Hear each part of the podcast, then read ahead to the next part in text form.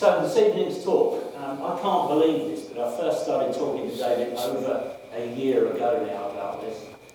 And I've been delighted at the press coverage or the media coverage that uh, the project has had, especially in the last couple of months. The majority of the broadsheets covered and carried some fantastic photographs of the airship. And I think the BBC did a couple of sessions with one show. So if timing is everything, then tonight is everything. So, without further ado, please welcome David Stewart, Head of Flight Sciences. David. Thank you.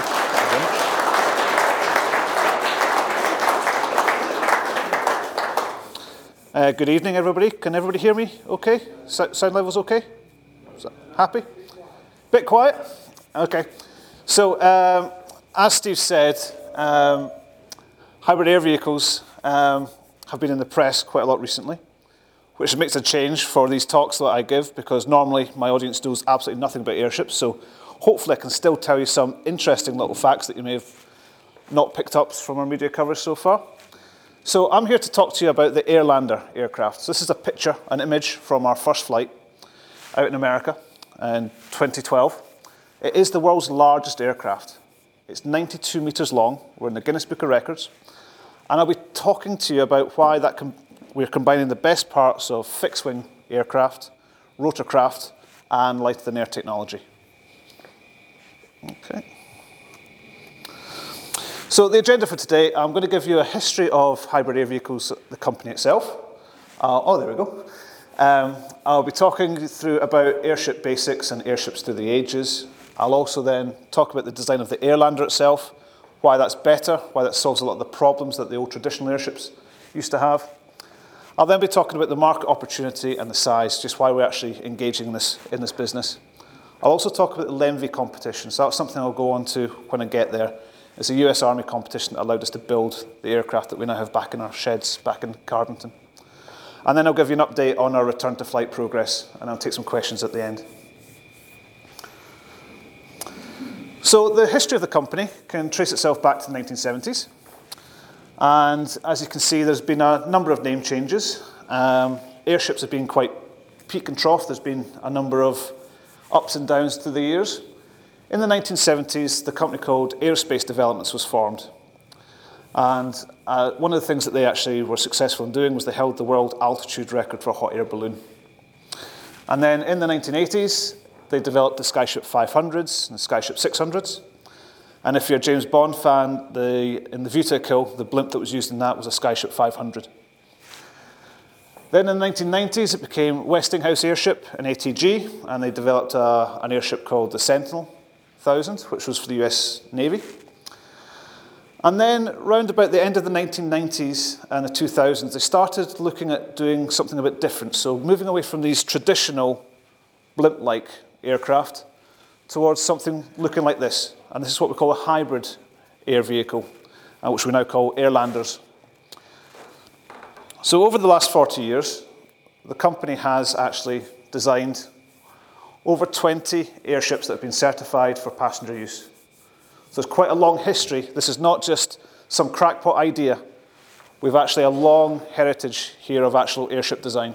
David, can I just stop? We've got a problem with the sound that keeps cutting in and out. Okay. I'm not sure if it's your microphone or where it is on your. Yeah, I've got a feeling it's. yeah, let me just let's keep it like that and just. I know you're an animated man, but try and um, Okay. see how we go with that. If not, I'll swap mine. Okay. Happy? Right, so in 2007, a company called Hybrid Air Vehicles was actually formed, and that was to look at this new design of airships, this uh, hybrid air vehicle, this Airlander. So the company today has just over 2,000 shareholders. These are images right now from our, our sheds in Cardington, and you can actually see our complete, well, that picture's not quite complete, but it is now complete Airlander 10, prepping for flight. Um, the company is designed these Airlanders for both civil and military use. So that's the, some of the important things for the company. We do have about 100 plus employees now, and we have over 250 man years worth of experience in airships. So airships, how do they actually work? It's basically Archimedes' principle. So this is a simplified airship. The displaced mass, what's pushing the airship upwards, is simply the volume of that airship multiplied by the density of the fluid it's displacing. So in our case, air. It's still cutting out. Still cutting. Sorry.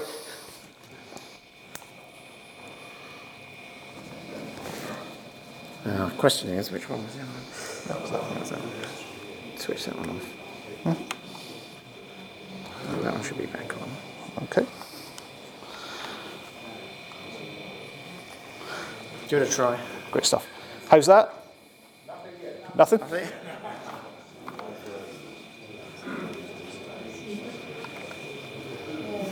It's on.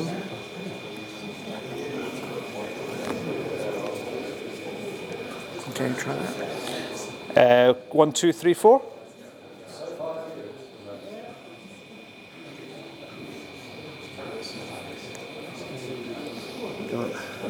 One, two, three, four. We're not doing very well.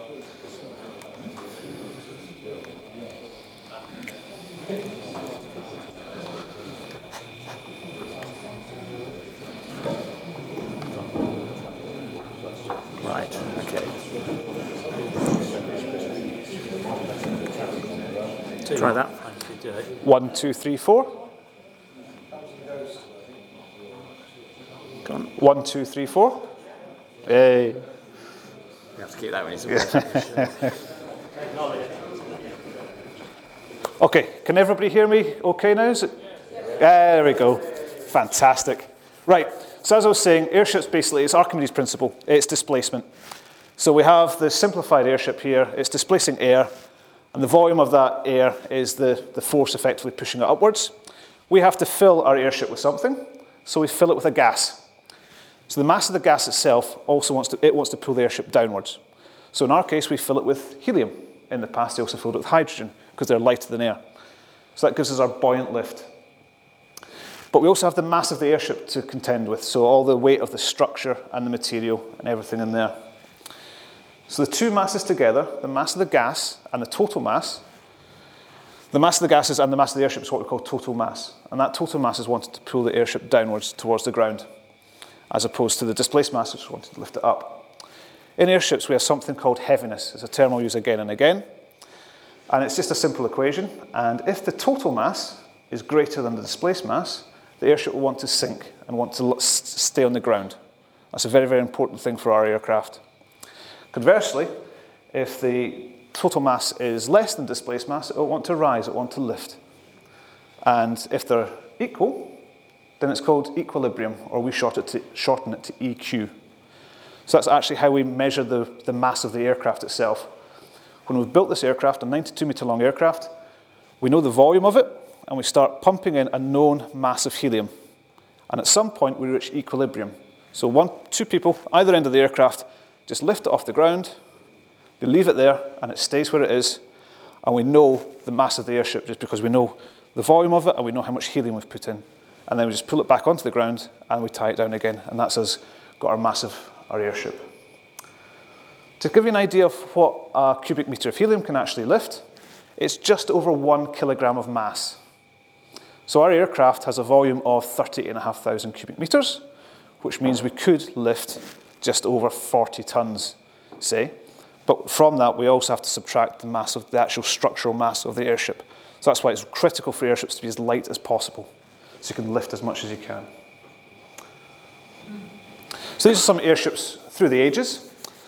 Up at the top left there, we have the Giffard airship from the 1850s. It's a hydrogen-filled balloon, and you see Mr. Giffard sitting there with his little steam engine hanging underneath the aircraft. It has a rudder on the right-hand side there, and that's where the term dirigible comes from, the fact it's steerable. So in the past, hot air balloons were just mercy of the wind. This aircraft was actually powered, and the pilot could steer it where he wanted to go. The next airship on that top row is the very first Zeppelin. So most people have heard of the Zeppelins. This is the first flight of a Zeppelin in 1900 over Lake Constance. The, to- the final picture on the right hand side, on the top row there, is the R101. So that's a famous British airship from the past. Unfortunately, it crashed in northern France, and that led to the end of Britain's interest in the big, large airships of the past. In this middle row, this aircraft here, the ZMC2, is an interesting little one. It was built by the US for research purposes, and it's the only metal clad airship there's ever been. So it's very, very thin aluminium alloy that they've, in, they've injected with helium, and that's flew around for 14 years doing research for the US quite happily. The next aircraft along is called the K class blimp. The Americans built over 150 of these during the Second World War. They were used for convoy escort.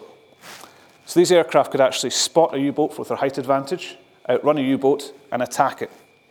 So it was said that the Germans would never attack a convoy that was being escorted by these blimps. And depending on the book you read, either no ships were ever lost in, a, in an escort or one ship was lost. So it's very, very effective in that sort of anti submarine, anti U boat role. The next aircraft along is the USS Los Angeles flying over downtown New York, Manhattan there. So with the name USS Los Angeles, you assume it's American. It is in fact German. So it was built by the Zeppelin Company as part of the war reparations from the First World War. The Germans were supposed to hand over all of their airships. They destroyed them all. So as part of the deal, they had to build a brand new one for the US. So they built one, it was flown across the US, and it had a very successful career and was eventually uh, retired and dismantled without any incident. The next airship across this far right hand side one, is the USS Macon.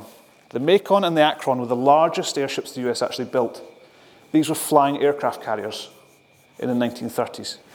So there's a tiny little dot underneath the aircraft, underneath the actual airship, and that's an aircraft that's just been released. So what you actually have was this is a Sparrowhawk inside the hull of the Macon, and you can see it's on a trapeze. That trapeze lowers the aircraft outside the hull, it departs, flies its mission, comes back, hooks itself back onto the trapeze, and is pulled back up inside the airship. So that's what the Americans were doing back in the 1920s and 30s. So you can imagine today, almost as a, like a mothership, one of our aircraft could be sending UAV drones off, doing all sorts of stuff, and then collecting that back up. There's a story that uh, the pilots used to, as these airships would be flying for days at a time, a pilot would go down to the ground, pick up the mail for the crew, come back up, and everybody get their letters from home.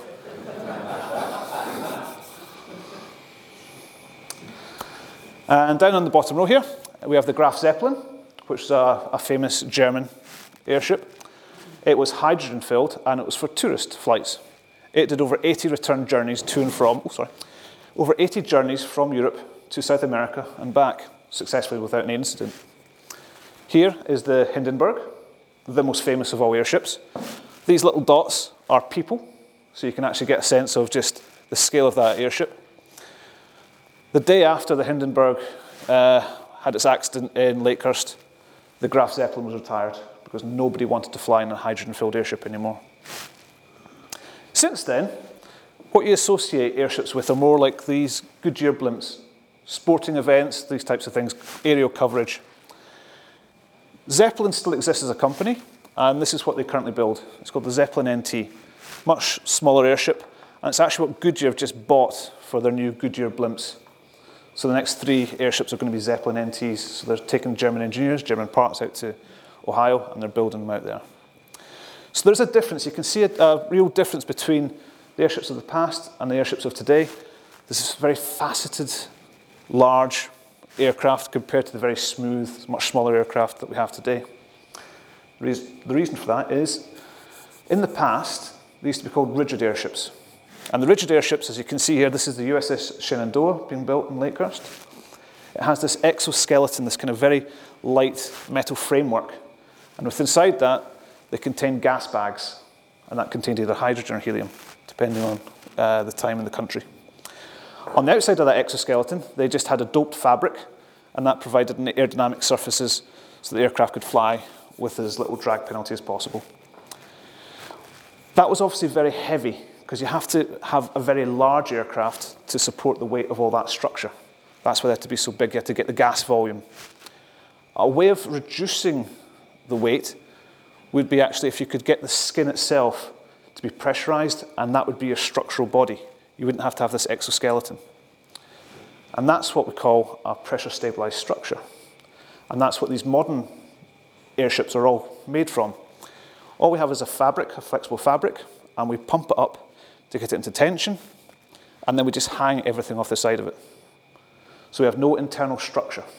Everything's just laced on and hung on with ropes on the outside. So again, this is going back to a simplified airship model here. We have helium in the upper three sections there. The helium is free to move backwards and forwards.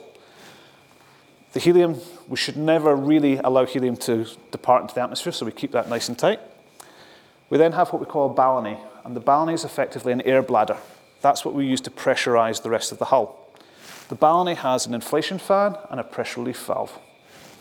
So what we actually do is we inflate that ballonnet, that pressurizes the rest of the hull, and then we can hang all our, all our fixtures off that. So the pressure differentials that we're going for is about 0.15 psi. So it's very, very, very low pressure differentials. Gives us huge skin tensions because of the size of the aircraft. Okay. So what we do is, in this case here, uh, we just take that centre section just to show how an airship actually works. At sea level, we pump up some air to pressurise the hull to 0.15 psi. And as we start climbing, that helium is wanting to expand.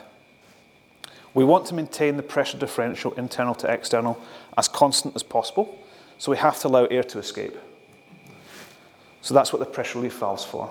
So the pressure relief valve is set so the air will start leaking and we keep that constant hull pressure.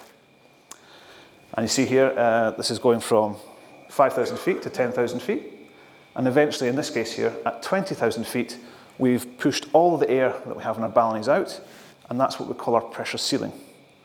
To go any higher than that, we'd actually have to start venting helium, otherwise, we'd overpressurize our hull. Conversely, when we come down, the helium wants to start contracting, so we use our inflation fan to pump up that ballonnet and we keep that constant hull pressure. So there's a trade off with airships as to how much helium you have and how much you can lift. In this case here, if you imagine, to get to 20,000 feet, we've pretty much had to fill that centre section with air. If we wanted to lift a lot more, we'd have to put more helium. The only place we can put helium is in that centre section, which means we don't have as much air, which means we can't fly as high because we don't have as much air to push out. So there's a trade-off in airships between how much, how high you can fly and how much you want to carry. If you want to carry a lot, it has to be at low level. If you want to fly high, you've got limited payload. For the aircraft we've just built, the Airlander 10, uh, if we're flying about 6,000 feet, we can carry about 10 tons. If we're flying at 20,000 feet, we can lift about one and a half tons of mass. So our ballonets um, are actually located, we have ballonets in the in forward and at the rear of the aircraft. This is the pilot's primary trim mechanism. So if the pilot came to a stop in the air, what angle the aircraft would sit at is determined by his trim distribution, how the air is moved around inside the aircraft. So if the pilot wanted, for example, to tip the nose down, he could lock his pressure relief valves at the front, turn on his air valve, turn on his, his inflation fans, so he's pumping air into those, into those forward ballonets, and air is being pushed out the rears. That very quickly tips the nose down in this case, I've just put air in the forward. So the pilot's his primary way of changing trim of the aircraft. He can move, take the nose up or down very, very quickly. It's a very powerful mechanism for us. So some of the problems with the trad- traditional airships of the past, they had to mast pretty much EQ equilibrium. So you can see here, this is the USS Los Angeles again, so the same aircraft that was flying over downtown Manhattan. It's on a mast, pretty much EQ, in light and variable winds. Those are an absolute nightmare for, air, for airships because the wind direction can pretty much come from anywhere. It's about to be hit by a tail gust here. So there are about, I think there's 128 people aboard this aircraft at this point.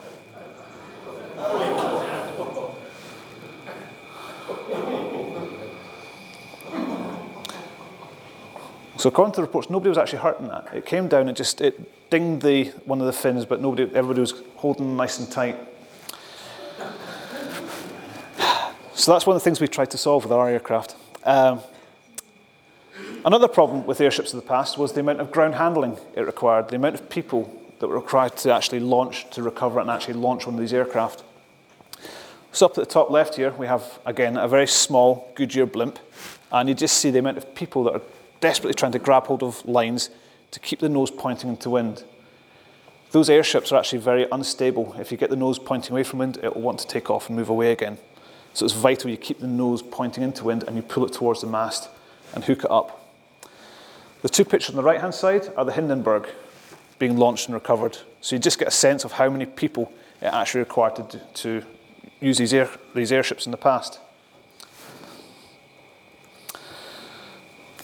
So in the 1970s, aerospace developments uh, were thinking about setting up an airship company. So one of the founders, Roger Munk, and his, his brothers here, um, actually went to see Barnes Wallis. So Barnes Wallis was involved in the R10, R100, which was the, the other airship that was being uh, based at Cardington, as well as the R101.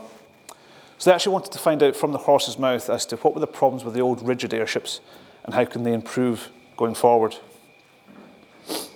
So the legend has that this was the meeting actually took place in a pub, and it was all, all this was scribbled down on a beer mat, but we've never been able to find that beer mat, so it's a, a legend that we have in the company. But what Barnes Wallis told them was you need a better retention of the lifting gas. You need to make it gas tight. That way you can actually allow these big pressure stabilized structures, get the fabric improvements. One of the reasons that the rigids were built rigid in the past was they didn't have the material technology that we have today. They also talked about that we had to use modern composite materials and plastics, get the weight down. So going back to that equation of heaviness, we had to get down that total mass so we can actually lift more stuff. Also developing vector thrust. So airships, just like aircraft, um, mainly use forward thrust and they use big control surfaces to fly left, down, upright. But when you slow down, those surfaces become useless. So you have to have a way of pushing air around about so you have low speed control. Also, to improve the, the controls for the pilot. These aircraft are quite large. There's a lot of controls going on. I had to simplify that control system for the pilot. So this is what we came up with. This is our solution. So after 40 years of working in aircraft, and airships, this is what we've built. This is called the Airlander 10. So instantly you can see some differences to the previous aircraft I've shown you. It's effectively two airship hulls joined together. And that naturally forms a cleft in between the two where we can put all of our major structure. So at the front of the aircraft is what we call our mission module, and that contains the flight deck and the cabin. About two thirds of the way down the cleft, we have our fuel module, and that's where we have the majority of our fuel. We land on what we call skids, and these are these air inflated tubes down the side. We have four propulsors, two at the front and two at the rear, and we have four fins. So that's basically the, the layout of our, of our aircraft. Something to point out again is there's no internal structure. This is just simply pumped up. Everything is just hung off with ropes. You can see some of the bracing cables just on the forward propulsors. Those propulsors weigh just over a ton and they're literally just held on in sheer tension on the skin.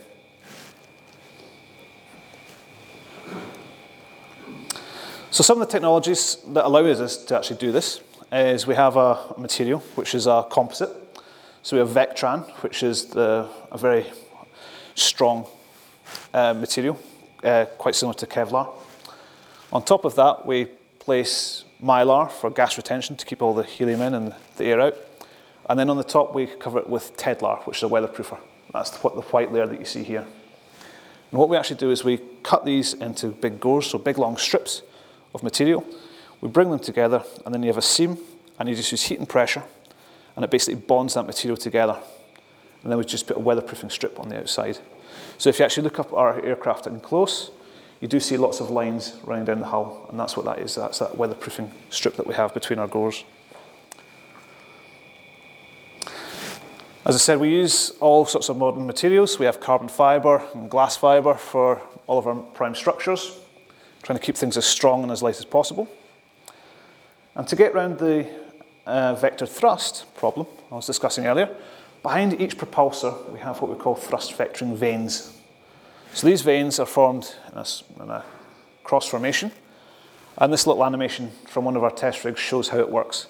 These vanes move up, down, left, right, and we have a propeller and we deflect our thrust up, down, left, right. So we have great low speed control, which is vital for us. Um, one of the things that we do with this aircraft is, as opposed to the old traditional airships, which would come in roundabout EQ and mast up, we land like a traditional aircraft. So we're heavy.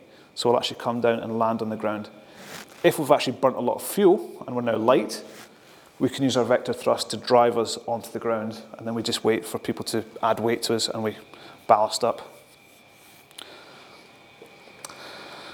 We also have modern flight control, so our flight deck has all the modern weather radars and communications that you'd expect from an aircraft. And one of the big advances that we did is this whole aircraft is a lifting body. There is some camber in the hull shape. So this is a little CFD, a little computational animation just showing some of the lift we're producing. So the whole aircraft itself is a lifting body. And that allows us to operate like a traditional aircraft. We can't land heavy, we just get some ground speed up, we get the aerodynamic lift and we take off. And likewise, if we want to land, we just slow down, we start losing aerodynamic lift and we just sink to the ground.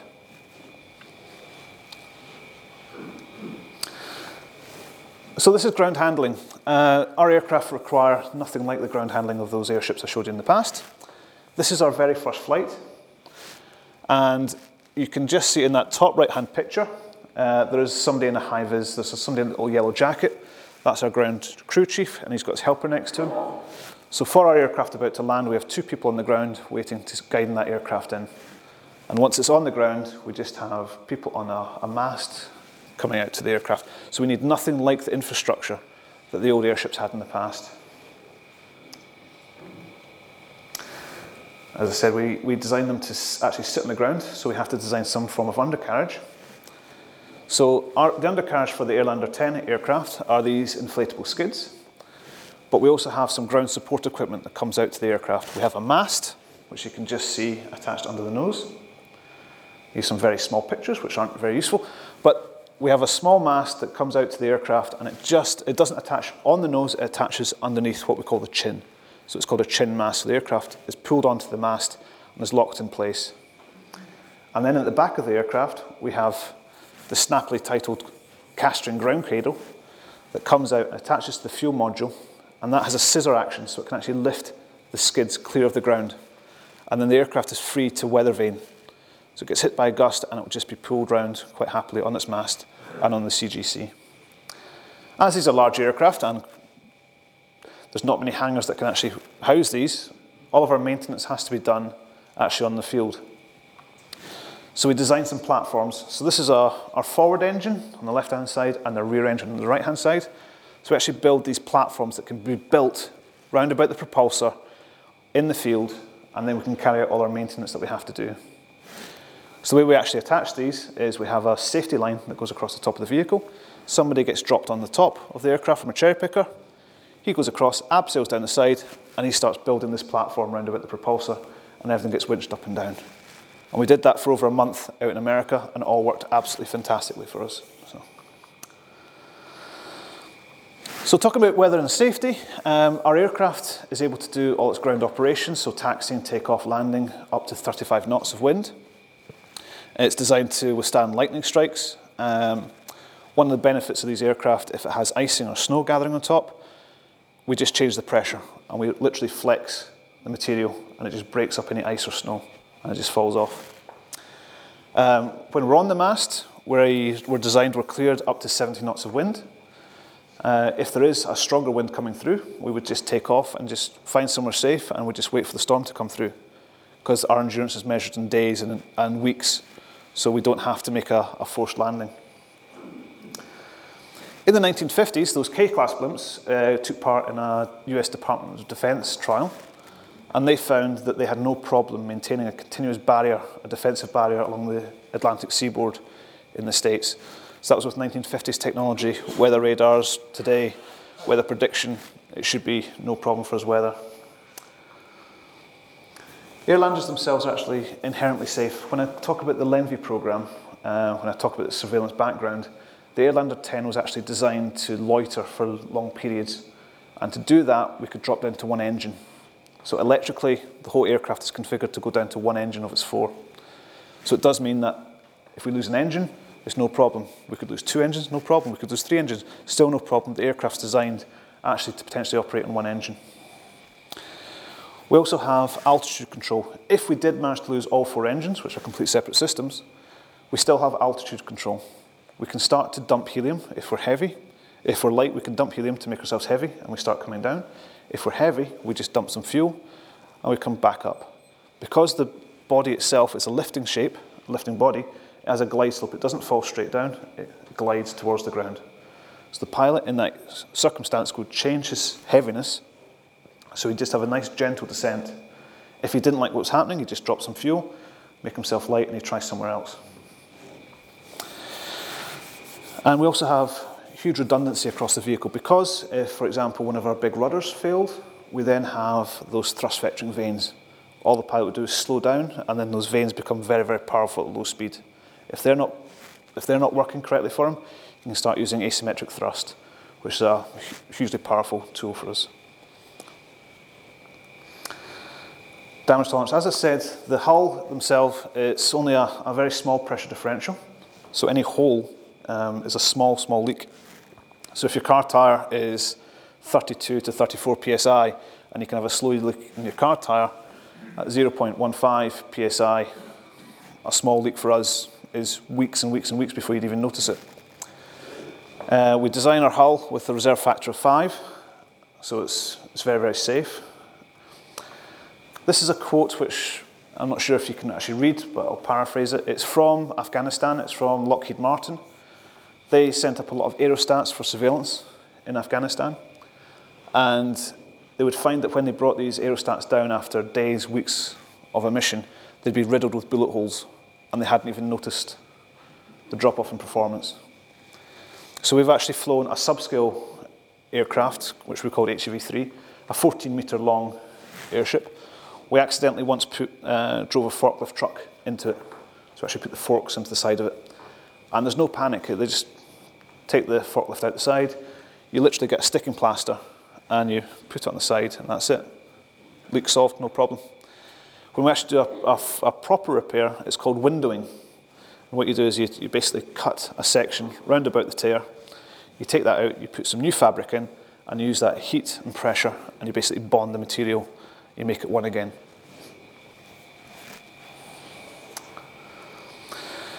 So some of you will remember a couple of years ago there was a helium shortage. So it was a genuine, genuine problem. But it was like a perfect storm of things coming together at once. So just by fluke of geology, about 40% of the world's helium lies within the United States borders. And the United States, since the 1920s, understood the power of helium because they were building these large airships that were safe, they were not filled with hydrogen that were blowing up. So they started to stockpile it. And they started in Amarillo, Texas. There's this big natural cavern. And they started storing helium in this big cavern. And they were paying American companies to, for that helium. But it ran up this massive, massive debt. And over time, obviously, fixed wing aircraft took, pardon the pun, fixed wing aircraft took off. And so airships didn't need that helium anymore. In 1996, there was about $1.3 billion worth of debt on that helium storage facility. And Congress passed a law to say, right, we're going to start selling off this helium. Once that helium is sold off and we pay off its debt, then we'll close down that facility. So they were not going to interrupt the, the private market. They set the price higher than what you could buy privately. But they did force companies, if you're dealing with the United States, that you required helium, they also required you to buy some from their Federal Reserve. And that was the way they were going to pay off their debts. But what happened was the inflation rate was set by law which was nothing like the inflation rate that the private market had. And at some point, this Federal Reserve became much, much cheaper than the private market, than the private market. And the world became hooked on this very, very cheap US Federal Reserve helium. It was supplying about 40% of the world's helium. And it basically paid off its debts much quicker than anybody thought. So in 2013, it was ready to pay off its debts and the world was going to lose 40% of its helium supply according to the law. At the very, very last minute, Congress passed a, a stay of execution. And they've kept it open. And what they're doing now is they're actually auctioning off that helium. So what's actually happening is the helium price is increasing. And what that's, that's good for us because it means that other countries like Russia, Qatar, um, Algeria, countries that have large stockpiles, are now stripping that helium. Because for the last 10, 15 years, there's been no point in them actually collecting any helium because the Americans could supply it so much cheaper than they could. So that price coming back up is actually helping the worldwide supply. It's becoming more stable. And just helium is a non-renewable resource. So it's a byproduct of radioactive decay. And in 2014, probably the best source for information is the US Geological Survey. So they do a study every year on um, helium, and their 2014 numbers, they estimate about 180 million cubic meters of helium was used across the world. So medical scanners have to use it, cryogenics have to use it, for example. Um, but their estimates, they have just under 52 billion cubic meters of helium left in the world. So at current usage rates, there's about 290 years left of helium in the world. So should be plenty. So we only need a small fraction of that helium. Even if we sold 100, it's only a small percentage increase on the actual global uh, demand for helium. And one of the benefits we have is we're actually very, very, we're actually gas tight. I mean, our, our losses, our helium loss rate is actually tiny. It's really, really good. But what we can also do is we can fly to where the helium is stored. Getting helium somewhere is actually very difficult. It has to be done cryogenically. The Americans had all sorts of problems in Iraq and Afghanistan getting helium where it had to go. We can actually take a couple of days out of our mission, fly to the big uh, helium storage plant, top up, and then go back and do our mission. So it's one of the big benefits we have over aerostats, for example. So these are the aircraft that hybrid air vehicles produce. We have the Airlander 10, which is what I've been talking about predominantly so far. So that was initially designed as, as a surveillance aircraft, um, up to 21 days endurance in an unmanned configuration. We're now declaring in a manned configuration it can do five days. So with enough space to set out galleys and bunk beds, all sorts of stuff, we can operate it just like a ship. Um, as I said, we can carry up to 10 tons of payload and about 48 passengers if we had it in a passenger layout. The Airlander 50 is on our drawing board and it's basically our cargo carrying aircraft. It can do 65 tons. It can carry six 20 foot ISO containers side by side in a nice layout. Uh, 200 passengers. We're saying four days endurance for that aircraft as well. And that's, that's more limited just by what crew we could actually cycle through in the time rather than its actual endurance. So this is the Airlander 50 concept for its payload bay. Um, you can see the flight deck up the left-hand side and some space for some passengers. And then in the cargo bay, we, it's configured so that we can have six 20-foot ISO containers side by side, nice and easy to load and offload. Going actually to the um, diagram, the difference between the 50 and the 10, the main one, is the 50 has an extra airship hull effectively down the middle. So it's much wider. We call that a trilobe as opposed to a bilobe, which is the Airlander 10. The other difference is it has hovercraft-like landing skids. So it's not the inflatable tube. These are effectively hovercraft pads. So it's much better for ground handling, for cargo, and we can also turn the fans into reverse and we can suck the aircraft down to the ground to aid uh, loading and unloading of cargo. So we think the Airlander 10 will revolutionise uh, the market because we don't think there's anything else that can do it. We think it will revolutionise logistics. I mean, our endurance is measured in days and thousands and thousands of miles. Um, one of the benefits of the buoyancy is if we're lifting 10 tons, we only put two or three tons onto the ground. That's what the ground would actually see due to the buoyancy, due to the helium. And it's distributed over quite a large area.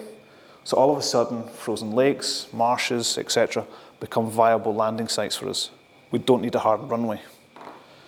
So an, an empty 747 is about 150 tons. You stick 10 tons in that, that's 160 tons. You need a hardened runway to land that. We can get cargo where it has to go. Anywhere that's relatively flat, we can get it in and land it.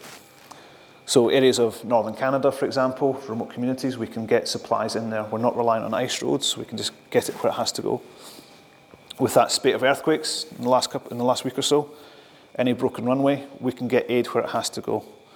We don't have to land at Hub Airport and then transport it. We can actually take it to the villages that people need it. Oops. We also think it will revolutionise surveillance. As I said, uh, in the unmanned configuration, we can do 21 days.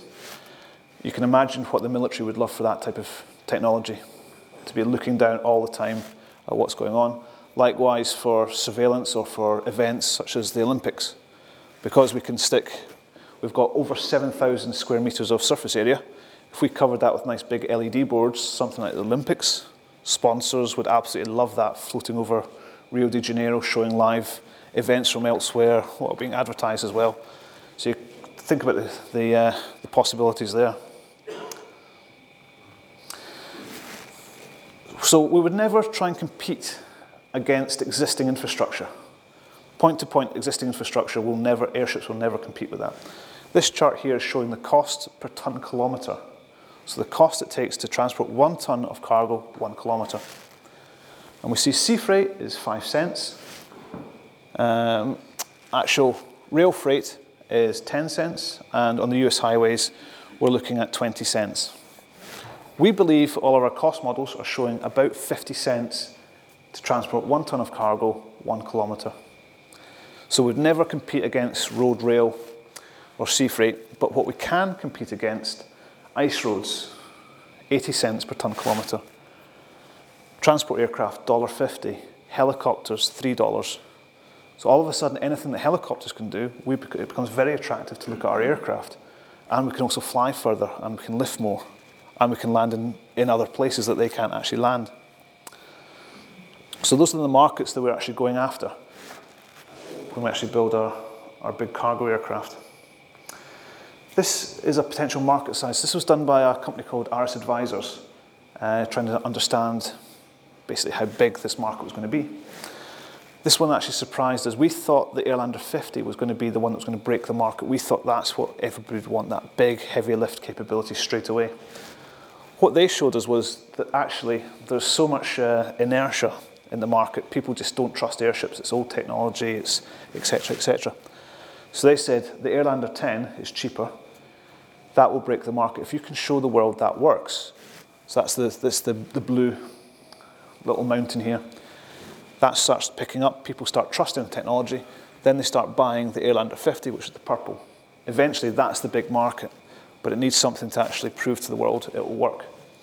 They estimate by 2035 about 600 units could be sold, worth about 50 billion pounds, 50 billion dollars, apologies, to, to the UK potentially, if we can actually corner this market. So talking now about the, the LEMV airship competition. So it was launched in the early 2009. So if you can remember, um, back then, lots and lots of Allied soldiers, British and Americans, were being maimed and killed by improvised explosive devices in Afghanistan. The US basically wanted a solution to that, and they were willing to provide a lot of money to get something to theatre as soon as possible. What they were finding was that insurgents would spot a drone flying around, they knew that drone only had limited endurance, so they'd just sit and wait for that to go away. When that departed back to base, they'd go plant the IED. So what the Americans said was, right, we want something that's going to fly for 21 days constantly, looking down on the ground. So airships was the solution for that. So the two main competitors, Lockheed Martin, have been involved in light than air for decades, and this was their entry. So they had lots and lots of experience, and it was thought that they were going to win the contract. Another competitor, Northrop Grumman, came along. Northrop did not have the light and air experience, but they had fantastic systems, all the, the sneaky beaky, the cameras, all this intelligence stuff. So they came to us at Hybrid Air Vehicle and said, Can we use your aircraft? So we put in our proposal. So our aircraft, our Airlander 10, basically filled with Northrop Grumman kit. And we actually won the contract in June 2010. So the contract initially was for three aircraft, just over $500 million for three aircraft in that program. So at the time, when Hybrid Air Vehicles actually won that program, oh, I'll talk about that in the next slide. Uh, so why would the Americans actually be willing to spend that amount of money, over half a billion dollars for three aircraft? This chart kind of explains this. On the bottom here, we have speed in knots, going from zero up to 400 knots.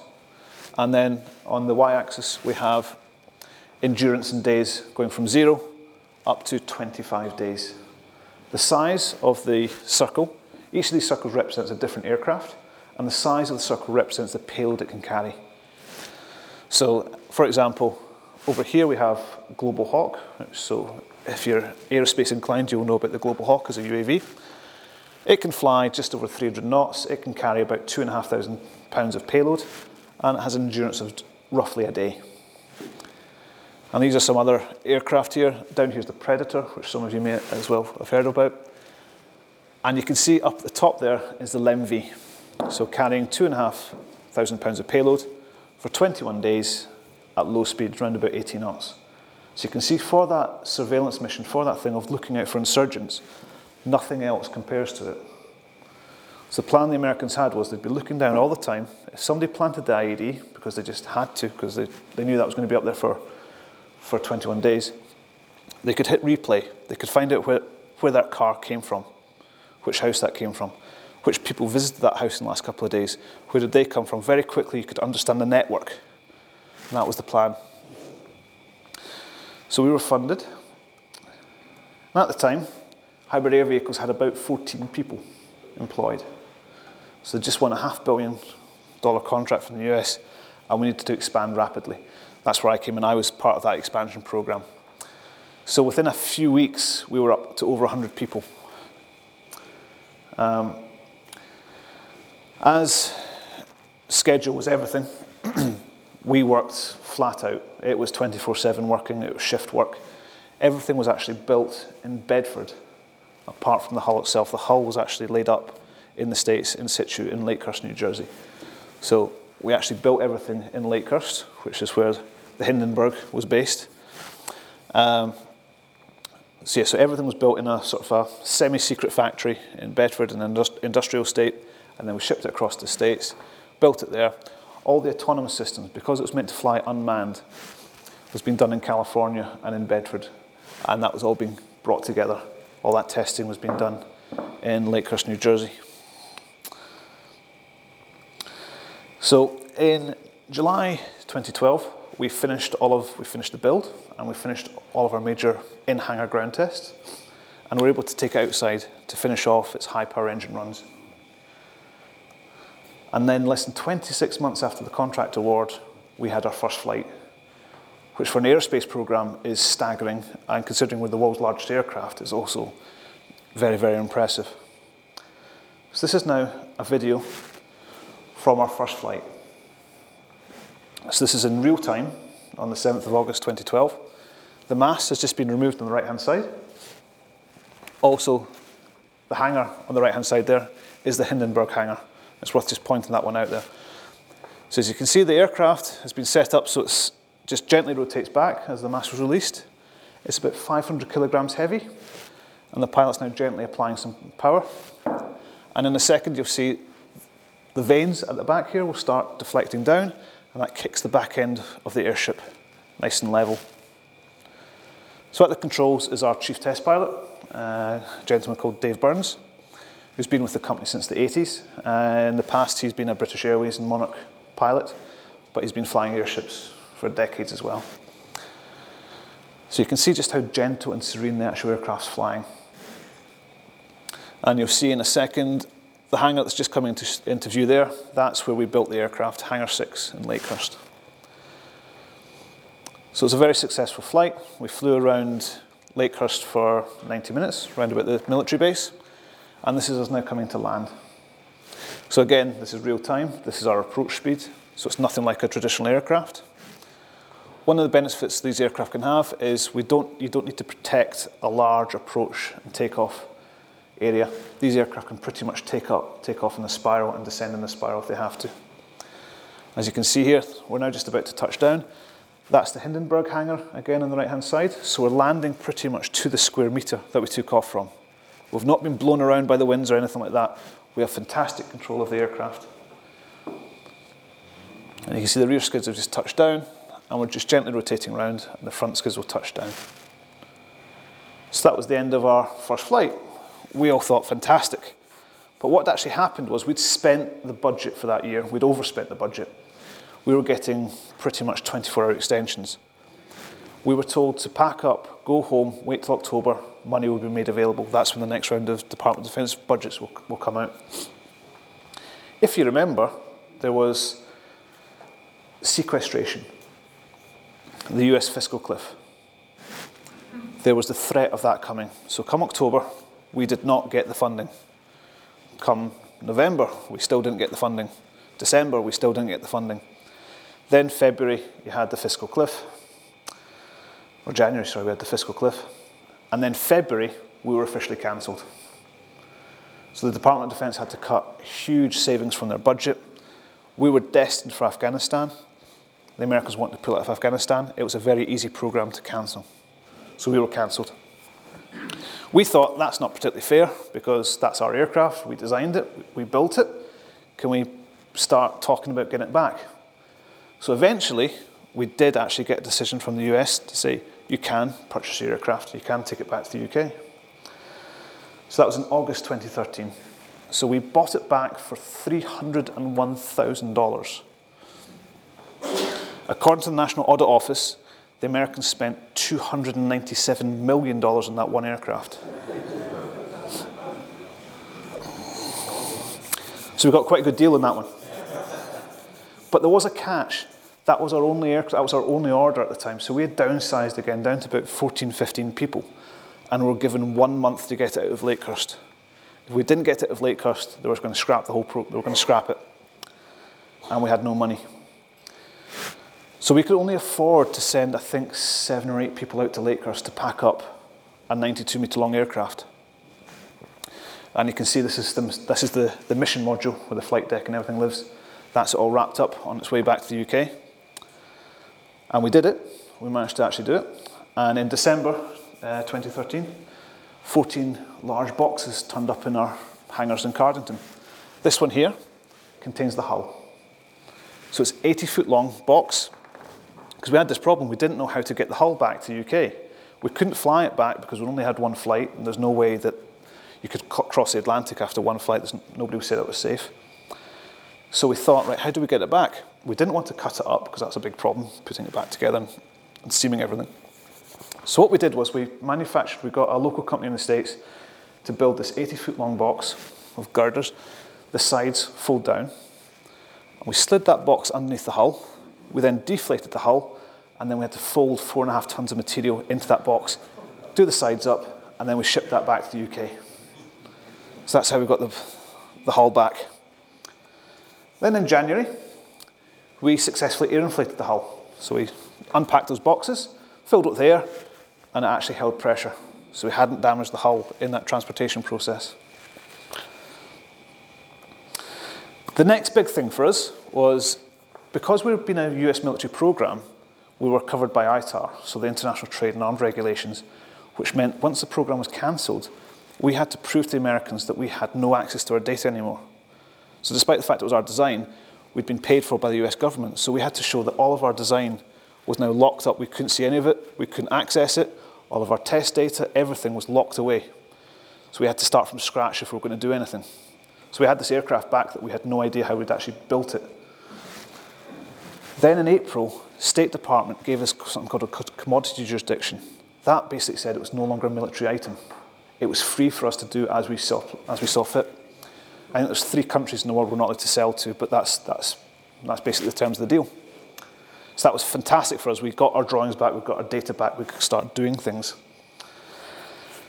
And then in May last year, we actually assembled enough money together to start rebuilding properly the aircraft and get it back in the skies. So here's some images of our rebuild process.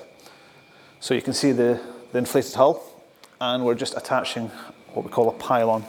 That pylon gets attached to the side of the hull, and you can start seeing the ropes that are going to be attaching it to the side there. And then we slide our forward engine into that, and we're actually able to rotate our engine.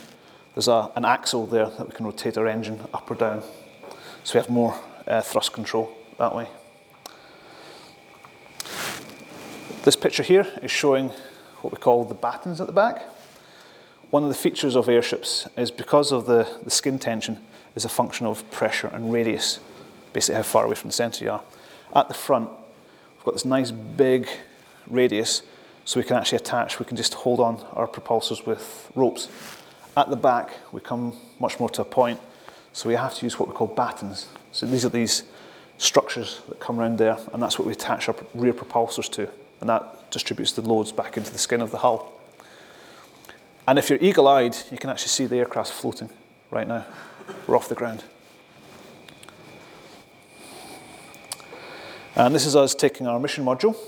As you can see, it's scalloped at the top as well, so it can fit in the cleft underneath the hull. And we're just wheeling that round. And that's, that's it now, all snugly put in place underneath the aircraft. And this is us putting on one of those rear propulsors onto those battens. So right now we have a fully complete aircraft. Uh, we're just going through all of our final wiring checks and it's about to be handed over for intensive ground tests. So uh, it's getting very, very close to being rolled out of the, of the hangar. This is one of the fins going on the top. Um, so yeah, you kind of see that's, that's the progress we've been making inside our, inside our hangar. So the reason that we're able to actually start all this work was we've been very successful with funding rounds, so both from the UK government and from the EU, and also from the public. So we actually had a regional growth fund for the East of England uh, awarded us 3.4 million. Uh, the EU gave us 2.5 million euros, and we raised 2.2 million from crowdfunding. So that's this thing where people just anybody can go onto the internet and actually buy some shares in the company, give us some money that we then use. And last month, we had a big launch again, Media Day, where we had another Crowd, crowd Cube launch. And we raised 1.25 million, not 1.2 there. And we actually raised half a million within hours of it actually being opening. So it's brilliant for us because we kind of feel we're capturing the imagination of the public, which is, which is great. It helps us a lot because we're still a small company of about 100 people. And what we're actually doing now um, is return to flight and certification. One of the big problems you have with airships is it's not quite an, an aircraft and it's not quite an airship. It's somewhere in between with these technologies. So we've been working with the regulators, both at the European level and at the British level, trying to understand just what rules do we have to follow. One of the big things that we've had in the last couple of weeks is we've had something called flight conditions from the European regulators and a permit to fly from the CAA. These are the two bits of paperwork that basically tell us now, as long as we do the ground tests that we've said we're going to do, legally we can now fly the aircraft. So they're satisfied that we are now safe. We can fly over, over southern England for our flight trials. So we expect to be doing about 200 hours or so of flight trials around the UK. And we have a, an MOD trial organised once we finish those flight trials. So that's organised with QinetiQ and our partner Selex. And then there's other trials and demonstrations. So there's other interested parties wanting potentially to take like um, wind turbine blades. So inland wind farms, very difficult because they generally have to be hilly locations. It's difficult to get around the windy roads. We could actually float blades in situ, drop them down, and they can be made where they are. So that's a, a company we're talking to about doing a demonstration with that. We also got a four and a half million pound grant for R&D from Innovate UK, another government body, and that's been huge for us. Um, that's been going for just about two years now, and a lot of the research has actually found its way into the, the rebuild. So what I do, flight sciences, I'm looking at the aerodynamics of the aircraft. So we've got some computational models, and we've been doing some wind tunnel tests, and we're showing that the, the results match very, very well. So what that allows me to do now is I'm able to start improving the design in the computers and be confident it'll actually flow out to the actual real aircraft. Other things that we've been doing, we've been doing lots of research on those pressure relief valves and the ballonet inflation fans. And we're quite a resourceful company.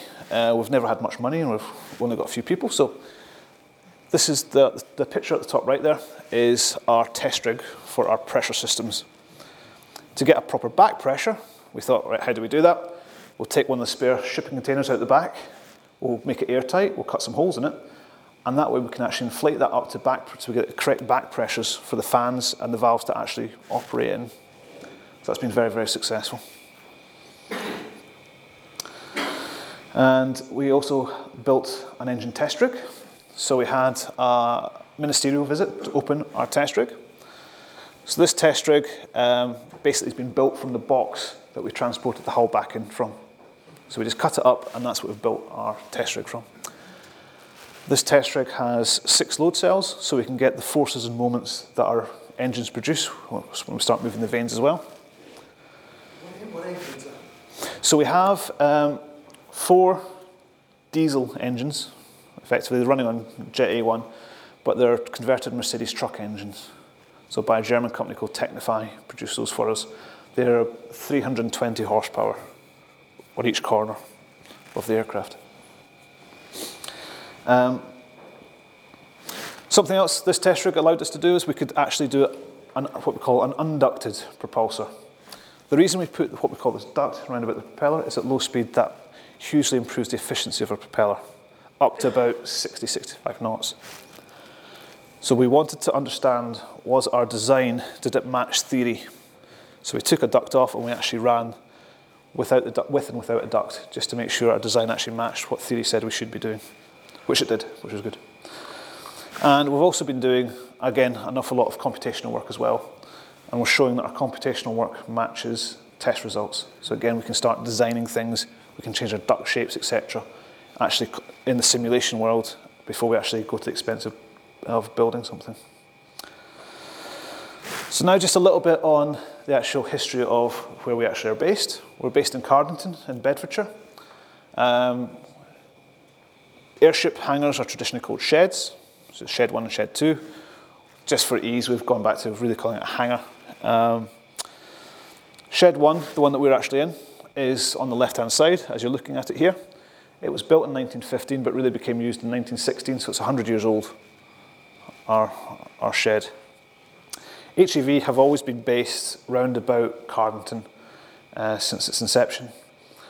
And since 2012, Shed 1, so again, the left-hand picture, the left-hand uh, hangar in that picture there, which is all looking brown, has been refurbished round about us, which has been very interesting. So about uh, millions have been spent on this refurbishment. Every girder has been inspected, replaced. It's been a fantastic job that's been done in the whole place. Uh, but that was all done round about us, which actually meant us having to shift our entire aircraft back and forth within the hangar, depending on what part they're actually working on at that time. So it allows us to fit, we can now fit two of our aircraft, either the Airlander 10 or Airlander 50, will easily fit within that space. So we reckon that we could be doing 10 to 12 aircraft a year in that facility.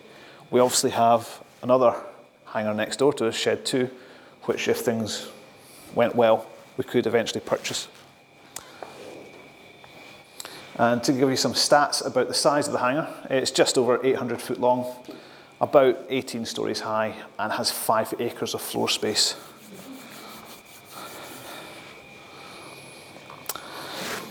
So there is other interest. It's not just us doing airships right now. Um, the French, back in 2013, uh, Francois Hollande announced 34 plans to revitalise French industry.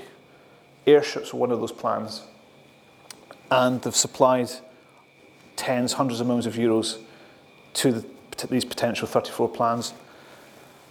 The French are doing a stratospheric airship, a pseudo satellite, something that will stay in the stratosphere for years at a time and that's the picture that's up there on the top left. It's a project by Thales Alenia. They're also looking at a cargo, a heavy lift aircraft. So details are still a little bit sketchy on that one, but they have signed a deal with the Chinese state aviation company AVIC. So they're now partnered with the Chinese on looking at these heavy lift airships. They're primarily looking at them from a timber. France actually has its second largest trade deficit after oil is timber despite the fact that it's some of the largest forests in Europe. So they're actually looking at ways of getting that timber to the ports, etc. And they're thinking that airships are the best way of doing that.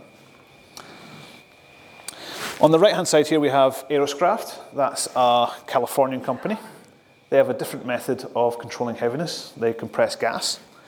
Uh, that's a test flight they had and the aircraft was only cleared to be a tethered flight. So there's lots of ropes attached to that flight right there. Unfortunately, uh, during a storm in the hangar behind that, part of the hangar roof collapsed and destroyed that aircraft. So they're currently fighting with the US Navy for compensation. But down here is Lockheed Martin. So this is Lockheed Martin's latest design. We know they're still very, very interested in airship technology. They um, published with the US regulators draft regulations for this class of aircraft a couple of years ago. So we know they're serious. They just signed a deal with a UK based company for 12 aircraft. I think it's a $480 million deal. So we see that as great for us competition wise because it shows we're not the only people, not the only mad people doing this. There's some serious companies out there looking at this. And if somebody signs up with Lockheed in an exclusive deal, they have to come, if somebody else wants to get into the market, they have to come to us. So we, th- we see it as being a very good thing that we actually have a large competitor. And finally, last slide here, um, we are aware that this project kind of captures the imagination of people. Um, harks back to the days of the golden age of airships and what have you. So we are very committed to STEM outreach, so going out there for the, the science, technology, engineering and maths. We've been going out to schools, we give talks like this. We're a small company, so we're trying to do our bit. We've taken on interns, we've, we've taken on um, some apprentices. We have three apprentices. Um, the picture at the top right there is a gentleman called Barry Robertson. So he went, he came to see one of my lectures and he offered his time for free. He's gone out now and he's given over a thousand, he spoke to over a thousand children. And he has a whole curriculum based, if you want to do science or engineering or social history, he goes off to the schools and they actually start doing this work with the kids. So we feel that you know this is a something we're very very proud of, and we're trying to influence the local the the kids, get them interested in science and engineering. So we're very very proud of it, and we hope that other people are too. So thank you very much for your attention. And we also have a supporters club called Airlander Club. That's its address there. It does cost money to join, but you get newsletters and you can visit the hangar through Airlander Club. We do guided tours. Today we had two guided tours. So it's, uh, that's the way to get in. So thank you very much. And any questions?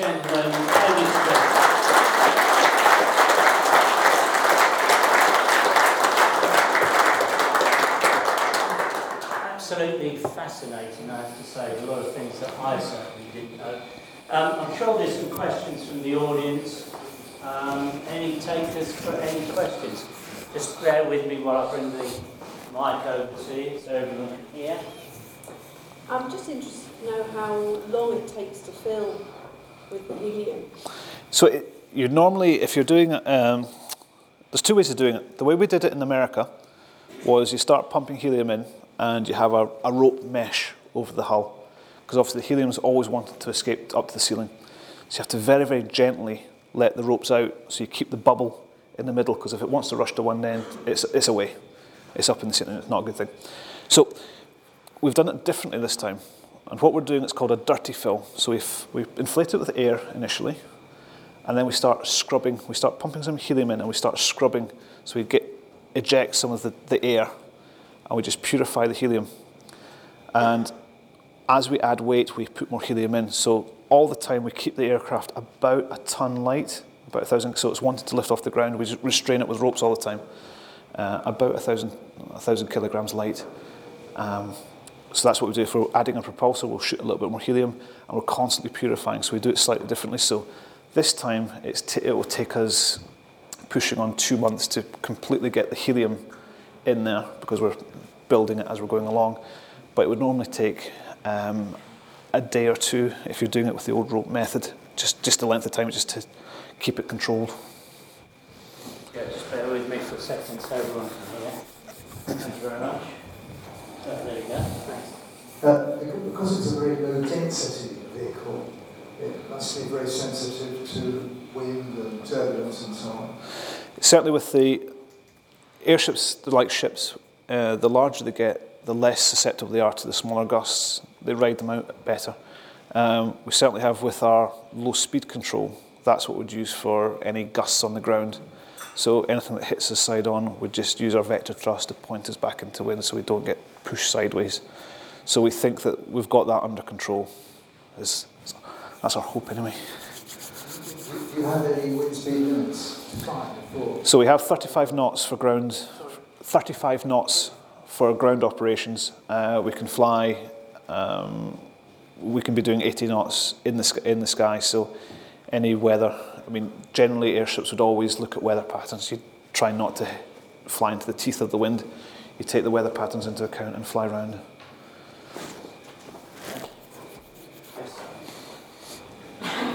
When do you expect your first flight to be? You think you'll be able to fly?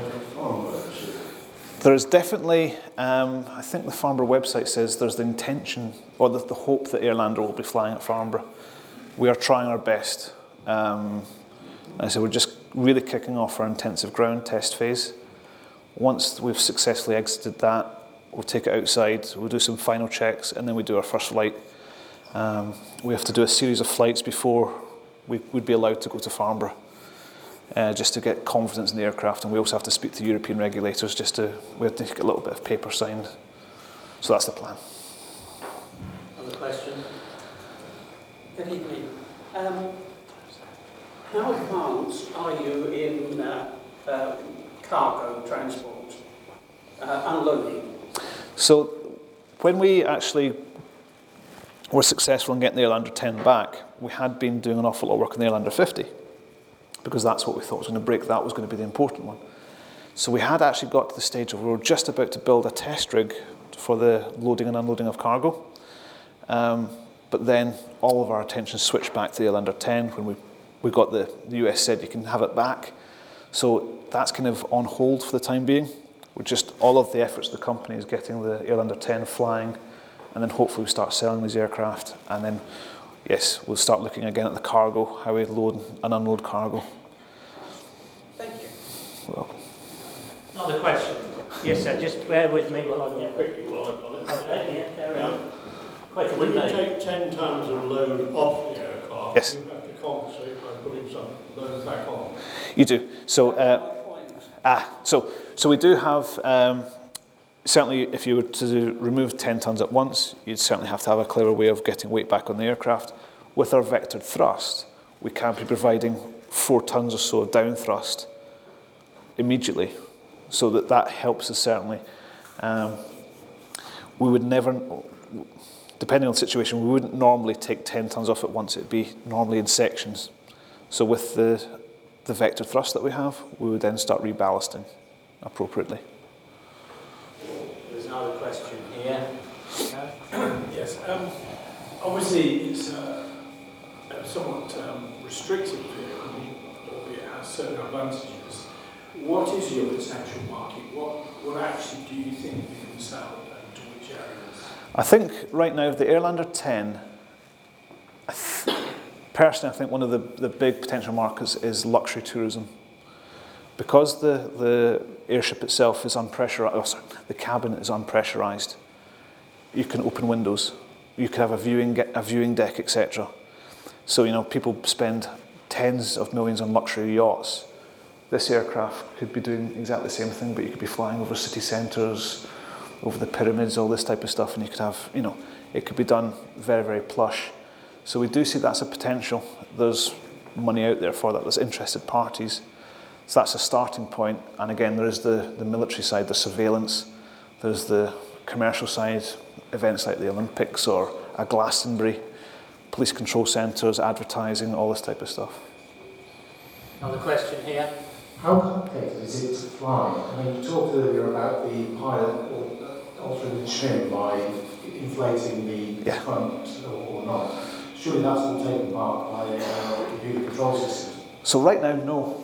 Um, it's something we're working on. Um, right now, for us in the airship world, it seems second nature. We've just taken on an, a, a test pilot. So he's a Tornado pilot, US Navy test pilot, school trained.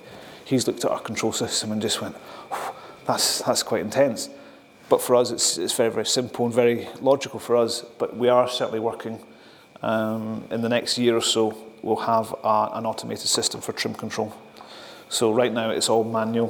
We do have an there's an auto system, but not very clever.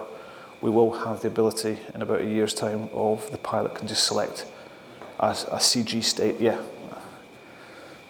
Another question here. Would, uh, would leaving the European Union affect your finances and, and make regulations easier or harder? I actually genuinely have no idea what would happen in that situation. I mean, we've EASA are, are so the European regulators are the primary regulator now. So that's who we've been dealing with in Cologne, and we've had well, we just had a visit last week. Um, the CAA has some jurisdiction, but nothing like what EASA set the rules. So it's the Europeans set the rules that we follow. So I don't. You work without European rules, just as a British company. Uh, you, well, that's an interesting I'm point. sorry, I I- do. Okay. it's not something. It's not something that I've looked at, but within the company, And are they currently financing you? the EU certainly are. There's what, there's a program called Horizon 2020, which they are giving us some money towards. Another question here. David. The Americans being as trustworthy as they are, how's getting your patents? So the we did actually have a very good deal with Northrop. They have no claim on our technology, which is quite a nice thing. What we have done is, um, as I said, the, the, the, difference between how much we paid to bring it back and how much the Americans spent on it, we are actually saying to the Americans, any flight test data we collect, you can have. We'll just give it to you so you can also analyse this. Because ultimately, if it does work well, they've been interested before. If we give them more data, then they might actually say, actually, we'll just buy one. I mean, we just heard that um, Google had been looking at airships, heavy lift airships, and their head of um, projects basically said they were not willing to spend $200 million just to get a first data point, just to get the prototype. Whereas what we're able to do is we can actually say to companies, look, we can show you our data because we've got the prototype, we've already built it. So that's where we're really hoping that that will make a big difference for us in comparison to some of the competitors. David, another question. Yep. David, is it totally unrealistic to contemplate a photovoltaic scheme? That's something we are actively looking at. Because we have the 7,000 square metres of area, uh, probably about 2,500 on the upper surface. That's a lot of area for PV cells up there. We have, at the back, we have room for potentially another engine. Now, that could be an electric engine. When we're um, at EQ, we don't have to generate any lift anymore. So when an aircraft, uh, 747, etc., when they generate lift, they're generating a lot of drag because of that lift. We don't generate that same amount of drag. So once we're at EQ, we can just be pushed along by our electric engine. One more question, maybe from anybody else. Any more? One more up front. Hang on just a second, sir, while I get round to you. There you go. may seem rather negative, but um, you can see I'm white-haired and quite, quite ancient therefore. I can remember Skyship being demonstrated at Farnborough, uh, and it was branded then as being an excellent thing for the future and so on and so forth. Don't think it really sort of made progress that it was expected to. What makes you think that Airland is going to do that whereas other ventures in the past have, have failed as such. I think this, the difference this time is this hybrid technology, this combining the aerodynamics with buoyancy, with vector thrust. It allows it to operate much more similar to an aircraft, um, to a normal fixed-wing aircraft. It doesn't have to have a masting at EQ and all these problems of tailwinds and all sorts of stuff. We can sit on the ground and we can, we can maneuver like an aircraft on the ground and we can take off. So it's a different way of looking at the problem. So you can get your loads to where you have to, you have to, you get your cargo to where it has to go, and you can get it on the ground and you can get it out to where it has to be. So that's where we're thinking this time is different from the blimps of the airships of the past. So how long before you get a commitment to the, you know, to the project as such from outside? I mean, we are certainly talking to a lot of parties, a lot of interested customers. I, th- I think our feeling internally is a lot of people are now waiting for a successful flight test campaign. We have to show that our fuel burn numbers, that our manoeuvrability, our ground handling are as we advertise. Um, there's lots and lots of interest out there. Uh, we just need to prove it. Thank you, ladies and gentlemen. David Stewart.